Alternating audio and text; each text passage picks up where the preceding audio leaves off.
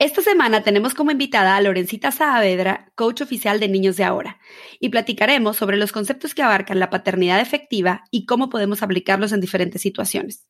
Lorencita nos explica la importancia de conocer qué tipo de hijo tenemos y qué estilo de papá o mamá somos para lograr una mejor comunicación y crianza. Esto es Entre tantas madres, porque todas estamos entre los hijos, la casa, el trabajo, nuestros traumas, los traumas de las amigas, el ejercicio, la pareja, salir a tomar un vino. ¡Ya! Ser mamá está cabrón y lo que siempre falta es tiempo. Por eso en 20 minutos nuestros invitados nos darán información concreta, sencilla y aplicable. Si una mamá cambia, todo a su alrededor cambia. Bienvenidos a Entre Tantas Madres. Bienvenidos una semana más a Entre Tantas Madres. Eh, un gusto estar otra vez esta semana aquí con ustedes y pues esta semana cerramos temporada. Eh, la verdad estoy muy emocionada primero porque logré llegar a la meta de episodios que me puse al inicio. Segundo, porque si soy súper honesta, me urge un break. Y tercero, porque tenemos un invitado de lujo que es Lorencita Saavedra, que es psicóloga clínica, psicoterapeuta corporal y coach oficial de Niños de Ahora. Que no dudo que todos los que nos están escuchando ya saben que es Niños de Ahora, pero si no, en este momento vayan y síganlos porque de verdad vale muchísimo la pena. Y de hecho vamos a estar platicando el día de hoy, Lorencita y yo, acerca de estos conceptos que abarcan la paternidad afectiva que Niños de Ahora promueven. Así que esperemos que les guste. Y pues bienvenida, Lorencita. Hola, Cintia, muchas gracias. Qué rico estar aquí con ustedes en un tema tan interesante eh, y gracias a todos los que nos escuchan. Es que sabes qué, Lorencita, siento eh, que, que, que, cuando nace un bebé eh, es, es como que nada más estar llegando a metas o a milestones, ¿no? O sea, lo primero es tratar de que duerman, luego que aprendan a rodarse, que aprendan a gatear, que agarren las cosas. Es como un constante estar llegando a metas, pero de repente siento que llega un momento en el que decimos, en la madre hay que educarlos. Y no es que no, no los estemos educando desde el principio, pero es como este momento en el que eh, pues ya hay que ponerle límites, eh, hay que ir enseñándoles, no, mi amor, pues esto no está tan bien, no, no puedes nada más tirar las cosas y, o hacer berrinche y, o sea, como que ya tienes que empezar un poquito más la educación, ¿no? Y, y ahí es donde creo que empezamos a cuestionarnos, lo estoy bien, lo estoy haciendo bien, lo regaño, pero luego me siento culpable, cómo pongo límites, que a la vez sean respetuosos, pero no permisivos, en fin, un montón de dudas y culpas que surgen, que aparte considero que de aquí en adelante siempre estarán, o sea, en cada etapa, ¿no? no O sea, esto no nada más es como que de un bebé, sino que creo que es, no importa si tienes un hijo de 5 años o tienes un adolescente de 15, creo que este sentimiento siempre está y nada más va cambiando de etapa, va, va cambiando de dificultad tal vez. Sí, muy bien. Bueno, pues cuando empezamos a ser papás, cuando llegan los hijos, no tenemos un manual, no tenemos eh, ni instrucciones, ¿sí? Y lo que sí tenemos es una cantidad de eh, eh, formas de criar, ejemplos de familia y la propia historia. Muchas veces ese sentimiento que tú describes también de culpa, de lo estoy haciendo bien, no lo estoy haciendo bien, pues viene también de ciertos ejemplos que recibimos en nuestra propia crianza que definitivamente son obsoletos hoy día. Entonces, eh, los hijos que nacen hoy, los hijos que tenemos hoy son muy diferentes a quienes fuimos ustedes y yo de niñas y mucho más de lo que fueron eh, nuestros papás o abuelos. ¿sí? Los niños necesitan diferentes atenciones también y presencias y no se puede empaquetar todo como en una sola forma de hacer las cosas. Entonces,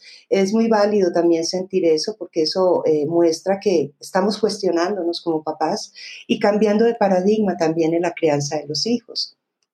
Fíjate que esto que comentas sobre las diferentes atenciones y diferentes presencias creo que a mí es de las cosas que más me han costado. Eh, eh, el, poder entender en mi cabeza el concepto de ser una mamá presente en un mundo en donde tenemos que hacer un millón de cosas aparte de ser papás, independientemente si trabajas de casa o fuera de casa, para mí ha sido como lo más, de las cosas más difíciles. No sé si la más, pero de las cosas más difíciles. Mira, en paternidad efectiva mm, tenemos varios, varios conceptos, digamos, varias realidades que son básicas para esto que dices. Uno, eh, la estructura del tiempo. Todos tenemos mucho tiempo, muchos minutos al día. Y es lo que hagamos con esos minutos lo que realmente nos da una, una respuesta, un efecto, ¿no? Eh, una realidad. Entonces, eh, primero que todo, uno mm, con tantas cosas que tiene que hacer necesita una estructura, una organización, una disciplina rítmica. Eh, una organización de tiempos que te den a ti el espacio como mamá y también que le den al niño o a la niña o a la familia el espacio para estar entre diversión, entre lo que siempre pasa en casa, entre los tiempos de ir hacia afuera, hacia adentro y las transiciones que vivimos en el día. Muchas veces nos saltamos eh, ese momento de pausa entre actividades que hace que uno se descoloque y más los niños, ¿no?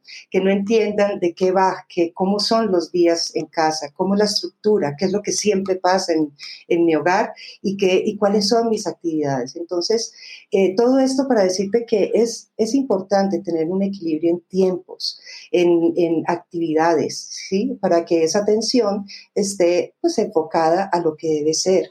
Y algo importante, ¿Cómo estar presente? Ya has dicho varias veces esa, esa palabra. Uno a veces está entre, bueno, estoy 24 horas al día con mi niño y me sigue diciendo mamá, mamá, mamá, mamá, mamá, ¿no? Y, y, y bueno, aquí viene algo delicado sus hijos y, mi hija no son iguales, tenemos estilos de hijos diferentes y somos estilos de papás diferentes, ¿sí? Esa es la parte, eh, eh, el, tejido delicado que no nos dijeron cuando fuimos papás, ¿sí? Nuestros papás fueron de una forma y sí que dejaron de pronto algunos espacios en nuestra personalidad que tenemos que llenar ahora como adultos, ¿no? Compensar, reparar igualmente con nuestros hijos. Entonces, eh, así, abuelo de pájaro, eh, tenemos tres estilos de ser hijos. Somos hijos fuerza, hijos cooperación o hijos seguridad.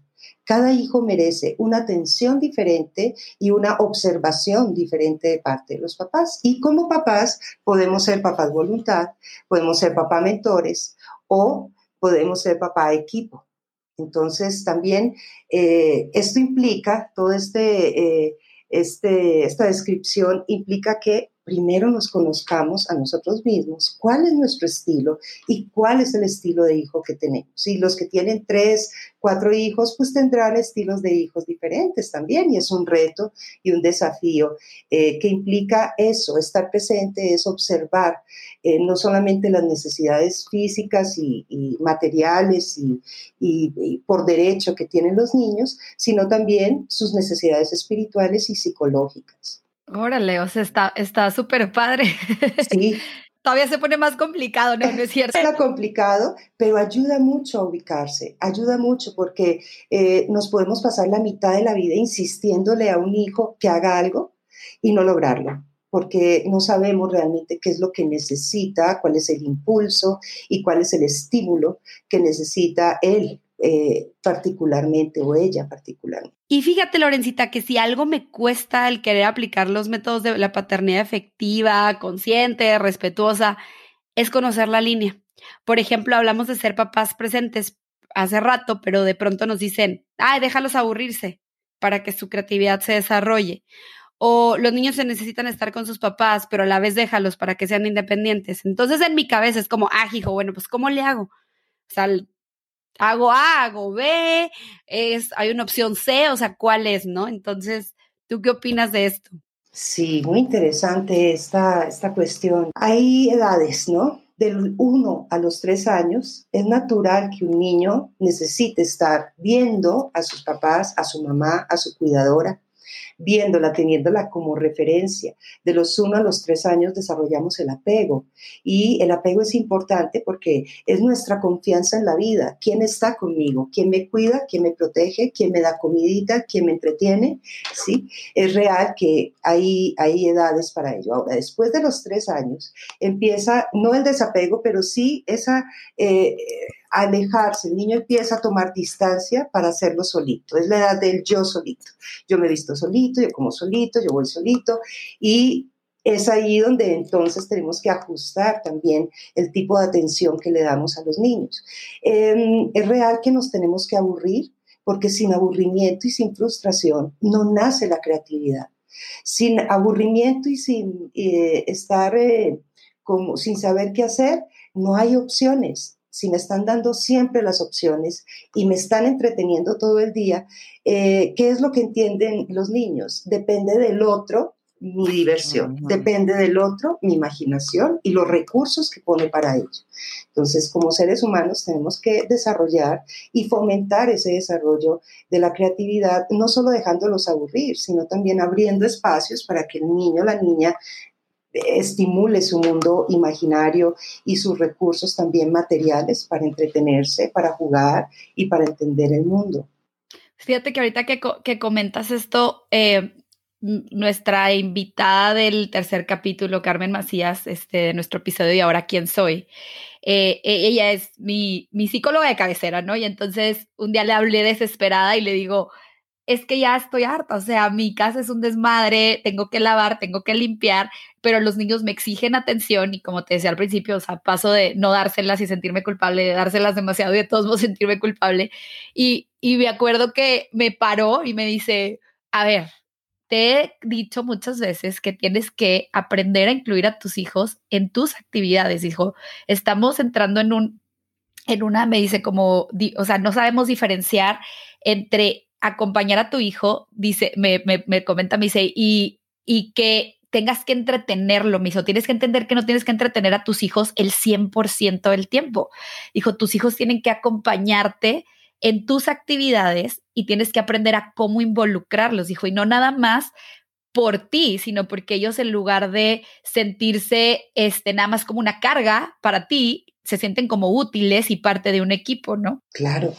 Bueno, son varias cosas en lo que acabas de decir, Cintia. Mira, uno, de incluir los niños, de invitarlos a hacer cosas en casa. Obviamente esto tiene que estar de acuerdo a la edad, al momento de cada niño, ¿verdad? No le vas a pedir tu hija, bájame el tambo pesado de allá arriba, obviamente no, pero sí las cositas que ve uno que puede ir haciendo, ¿no? Los, las acciones que puede ir haciendo y es importante incluirlos claro en las, en, las acciones eh, y en las funciones del hogar. Es importante, sí, para que se sientan parte, pero también para que desarrollen su voluntad y que se encuentren con las limitaciones y dificultades del mismo oficio.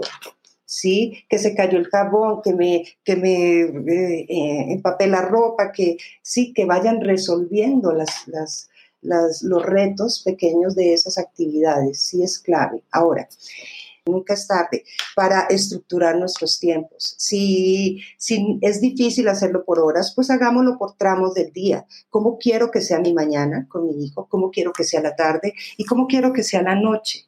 La estructura del tiempo da mucha confianza y es una de las, em, de las variables que más aporta la confianza de las personas, el saber qué va a pasar siempre. Y digo personas chiquitas y personas grandes.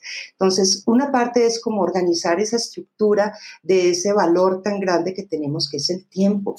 ¿Sí? Entonces, ¿cómo quieres eh, tu mañana ideal con tu hijo, con tu hija, tu tarde y tu noche ideal? Y de acuerdo a eso, ir estableciendo momentos donde tú, tanto mamá, tenga sus tiempos para ella, porque una mamá que está todo el día dedicada al cuidado, a la atención, a darte comer, a ver qué pasa, a su trabajo, a la olla, al piso, ¿sí?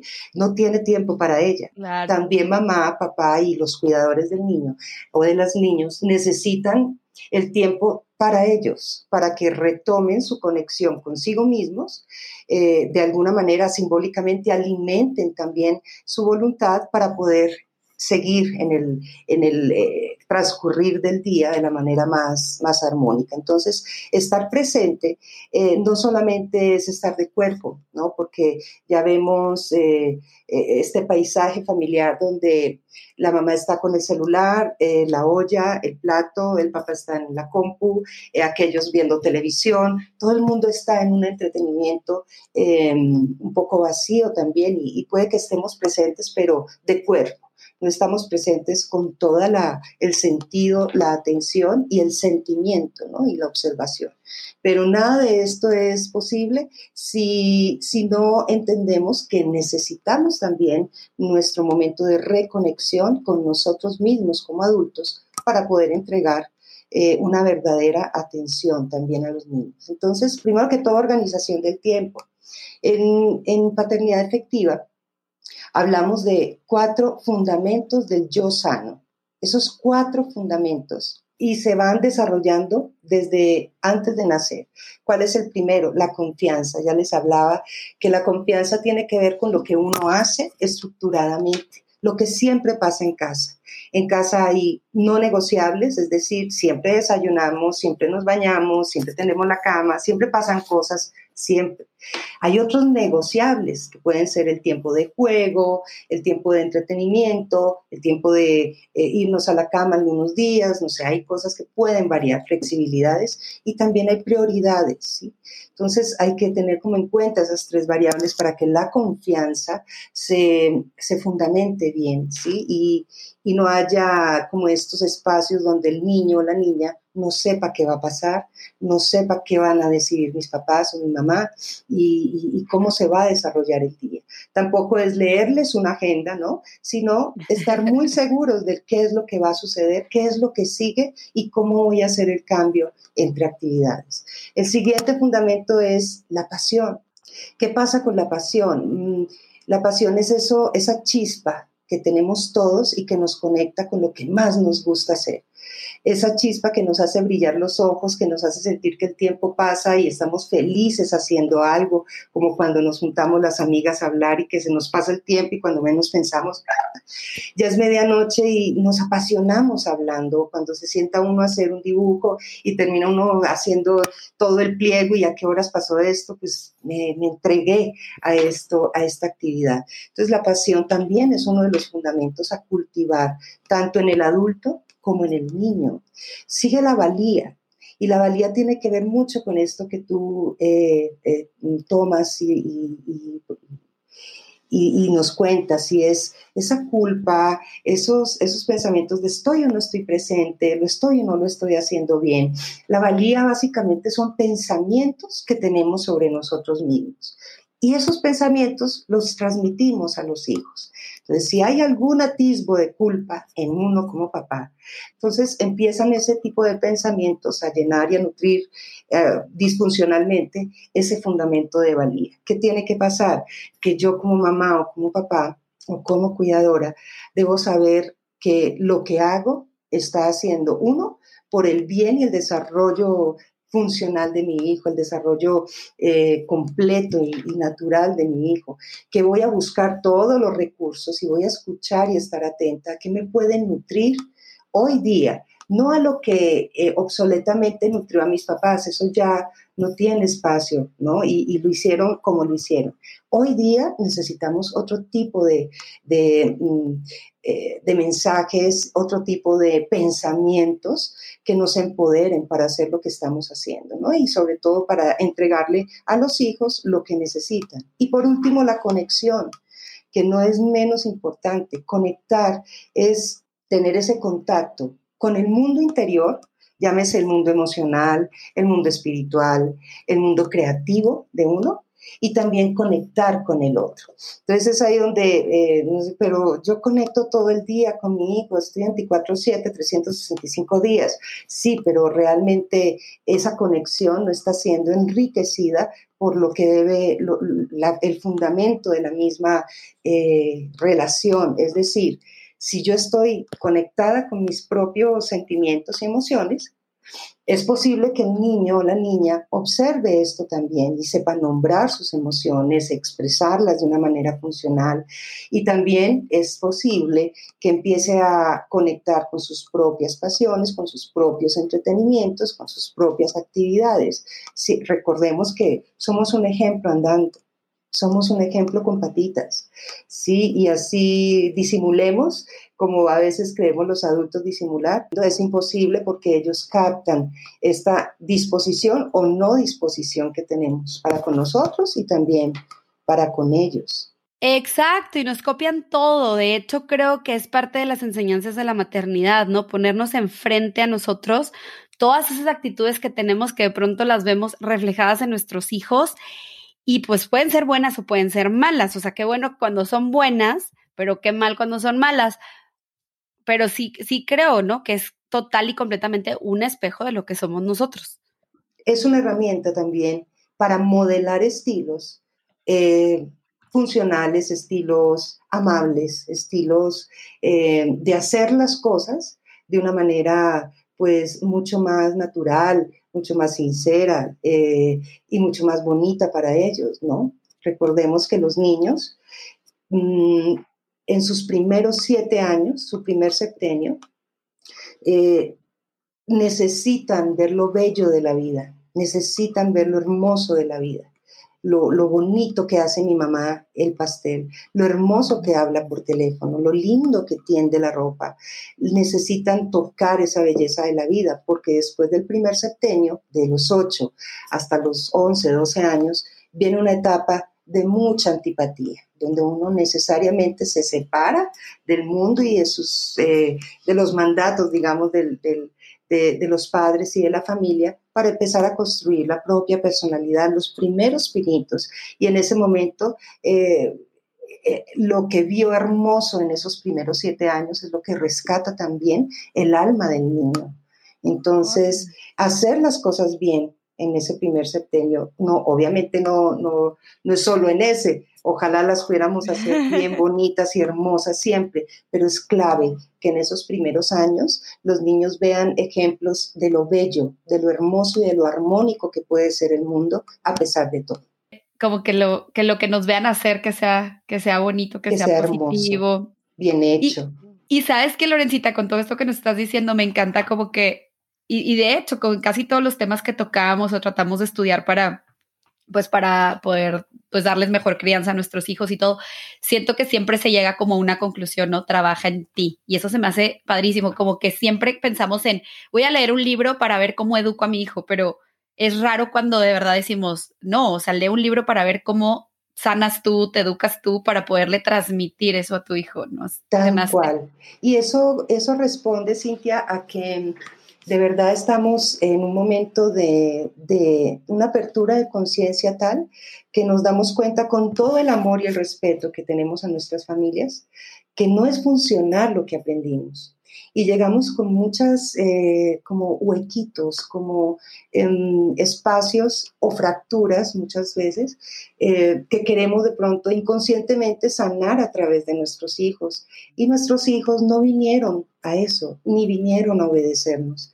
ni vinieron a sanar nada por nosotros.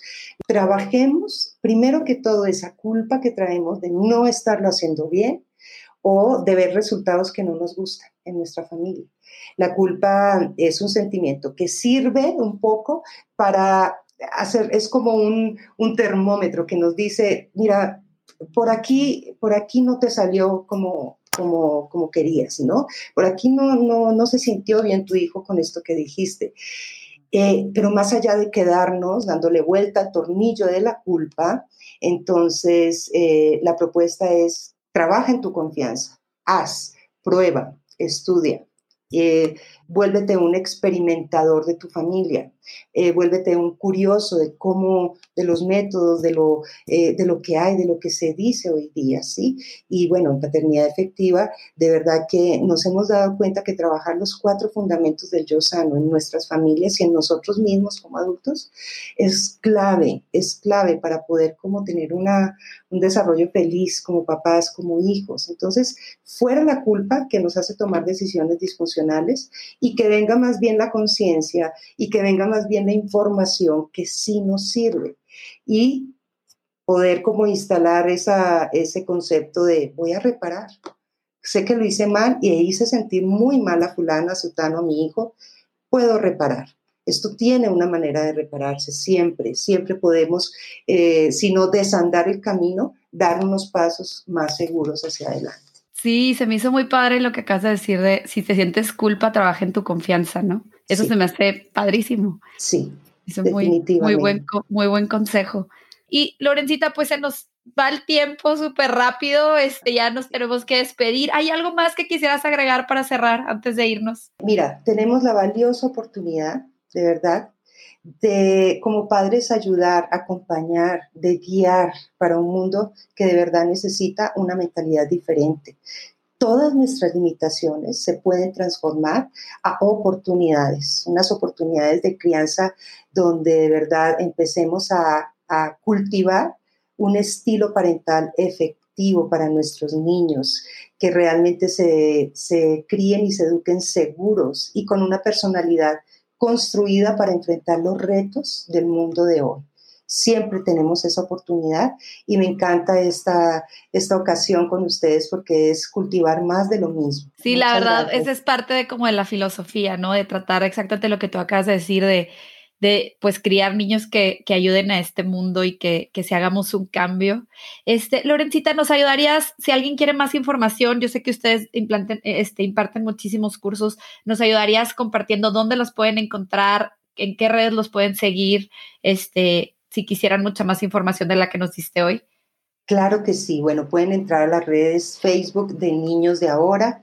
Eh, si le das me gusta a la página, vas a tener todos los recursos gratuitos, que son muchos, diarios. Em, también puedes ir a Instagram, allí está el Instagram de Niños de Ahora. También estamos en YouTube, casi en todas las redes, pero básicamente Facebook, YouTube, Instagram y en estas páginas pues podrás ver eh, masterclass, también puedes ver los videos gratuitos, las cápsulas de Gaby y todo lo que eh, ha hecho que la comunidad se empodere y empiece este cambio de paradigma tan necesario. Perfecto. Entonces, bueno, invitados todos. Gracias por habernos acompañado una semana más en Entre Tantas Madres. Fue un gusto estar con ustedes. No olviden seguirnos en nuestras redes sociales, escribirnos y compartir nuestros episodios. Recuerden que si una mamá cambia, todo a su alrededor cambia.